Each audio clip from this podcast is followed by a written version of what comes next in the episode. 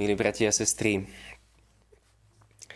náš krásny jazyk, slovenčina, nám ponúka v ľudovej tradícii jednu vynikajúcu možnosť, keď si nevieme na niečo spomenúť.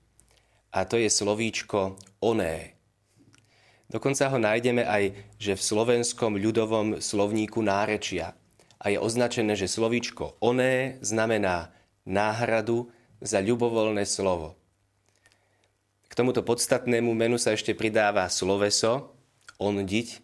Naši bratia a sestry z okolia Trnavy by určite použili tvrdú verziu onzit so všetkými možnými predponami vyonzit, zaonzit, preonzit.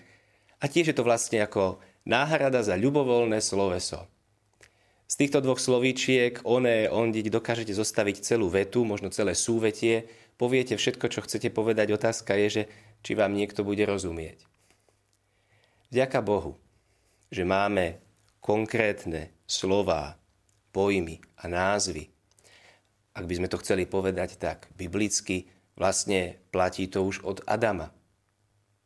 Lebo Adam dostal od Pána Boha tú výzvu a možnosť, no pomenuj celé stvorenie a ako to nazveš, tak sa to bude volať. A vďaka Bohu, že máme pamäť. Ak nám funguje, myseľ a pamäť, že dokážeme tieto konkrétne mená, pojmy, názvy, pomenovania osôb, miest aj používať. Ale, bratia a sestry, ak predsa len by sme niekedy na nejaké slovíčko zabudli, že by nám vypadlo z pamäti a nechceme použiť oné, tak ešte máme takú možnosť hovoriť opisne. Teda, že to, čo chceme povedať, opíšeme s použitím iných slov. Ale takáto reč je pomerne ťažkopádna a dosť komplikuje komunikáciu. Pri pohľade do dnešného evanielia evangelista Marek používa opakovane opisné pomenovanie. Človeka, ktorý tu nemá uvedené meno a tak je vždycky označený opisom – Vieme, v akom sa nachádzame kraji. Evangelista Marek hovorí, že stalo sa to v Geraskom kraji. Je pravda, ostatní evangelisti používajú iné názvy. Matúš hovorí o Gadarskom kraji, Lukáš o Gergesskom kraji. Ale kraj je lokalizovaný. Čo však v celom texte nepoznáme, je meno toho človeka. Príbeh je nesmierne zaujímavý. Ježiš ho oslobodil. A zvlášť tá epizóda so sviniami, ako sa potopia v mori, budí ohromenie nielen pre vtedajších očitých svetkov, ale aj pre čitateľov.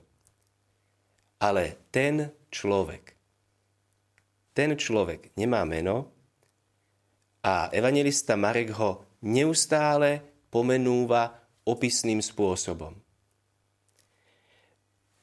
Oproti Ježišovi vyšiel z hrobov človek, posadnutý nečistým duchom. To je na začiatku. A potom na konci, v posledných dvoch odstavcoch sa píše Ten, ktorého trápil zlý duch. Ten, čo bol posadnutý plukom. Ten, čo bol posadnutý zlým duchom. Ten, ktorého predtým trápil zlý duch. A to som sa teraz nezasekol, že opakujem to isté, ale to sú štyri za sebou nasledujúce opisné pomenovania tohto človeka lebo tu nie je jeho meno a Marek neustále opisuje takto, že to bol ten. Ale práve vždycky tam je minulý čas. Už po celej tej udalosti. Ten človek, ten, čo ho trápil zlý duch, čo bol posadnutý, to je minulosť. V prítomnosti evangelista hovorí, že ten človek sedel oblečený pri zdravom rozume. A že všetci sa z toho čudovali. Vlastne divili sa, až dokonca hrôza ich schvátila, vlastne, že ten človek je normálny. Tieto tri slová, že sedí, oblečený, pri zdravom rozume, vlastne naznačovali, že všetko je v poriadku, že ten človek je normálny.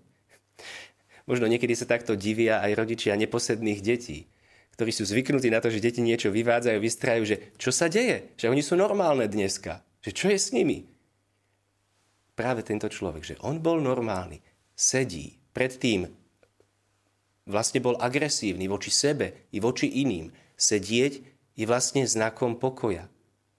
Že bol oblečený, možno predtým bol dotrhaný. A oblečenie tiež komunikuje, e, ako vnímame samých seba, istú seba úctu a potom aj vlastne komunikuje naše zaradenie do spoločnosti. Ako sa oblečieme, tak vlastne zaraďujeme sa tým medzi iných ľudí a iní to vidia. A teda, že pri zdravom rozume, asi to bolo zrejme a z jeho pohľadu, z jeho mimiky, z jeho giest, že jednoducho všetko je s ním v poriadku. Nastala zmena, lebo bol oslobodený od pluku, od celej légie nečistých duchov. Máme tu teda minulosť, aký bol, máme tu prítomnosť. Sedí oblečený pri zdravom rozume a potom sa tu naznačuje aj jeho budúcnosť. On chcel ísť s Ježišom, ale mu to nedovolil a poslal ho k svojim. Choď tam, k svojim a zvestuj im, aké veľké veci ti urobil pán a ako sa nad tebou zmiloval. Kebyže to povieme tak nadnesene, môžeme povedať, že Ježiš z tohto človeka urobil apoštola.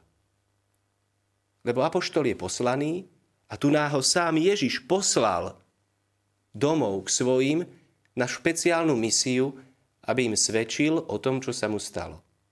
A za čím je Ježiš? Bratia a sestry, a takto možno dokážeme aj porozumieť, prečo ten opis. Lebo tým opisom, že to bol ten, ktorého trápil zlý duch, ten, ktorý bol posadnutý, tak vlastne neustále sa pripomína minulosť tohto človeka – to, aký bol, ale to, čo je už naozaj minulosťou. A keď to porovnáme a konfrontujeme s prítomnosťou, aký je teraz, teda normálny, v pokoji a dokonca poslaný, tak dokážeme rozpoznať, že tu sa niečo stalo. A tak vlastne tento človek je živým svedectvom o Ježišovi a o jeho Božej moci, ktorá uzdravuje a oslobodzuje človeka. Bratia a sestry, čo keby sme si skúsili my urobiť také cvičenie, také malé duchovné cvičenie e, sami so sebou. Keby sme mali o sebe hovoriť, že aký sme boli, nie možno navonok, ale tak v mysli, že by sme si povedali e, a spomenuli na naše kauzy, zlyhania, slabosti, na naše hriechy. No áno, ja som ten, ktorý kedysi zabúdal na Boha, na modlitbu, na svetú omšu. Áno, ja som ten, ktorý kedysi ubližoval, možno tak tvrdo a kruto aj svojim najbližším. Áno, ja som ten, ktorý som kedysi neodpustila, tak horlivo som túžil po pomste. Áno, ja som ten, ktorý kedysi mal problémy s nejakou závislosťou. Teraz by sme povedali, áno, to bolo. Ale dnes už žijem novým životom s Ježišom. A tak vlastne aj my by sme mohli byť krásnym svedectvom o Ježišovej moci. Sme pri zdravom rozume a so zdravým srdcom. A tak vlastne takéto rozmýšľanie môže nás viesť k vďačnosti, našej osobnej a byť svedectvom pre iných. Amen. Amen. Vypočujte si aj ďalšie zaujímavé podcasty. TV Lux nájdete na deviatich samostatných kanáloch, kde na vás čakajú relácie s pápežom Františkom, kázne, modlitby, prednášky, biblické podcasty, rozhovory, inšpiratívne epizódy na pár minút, svedectvá či podcasty určené pre deti.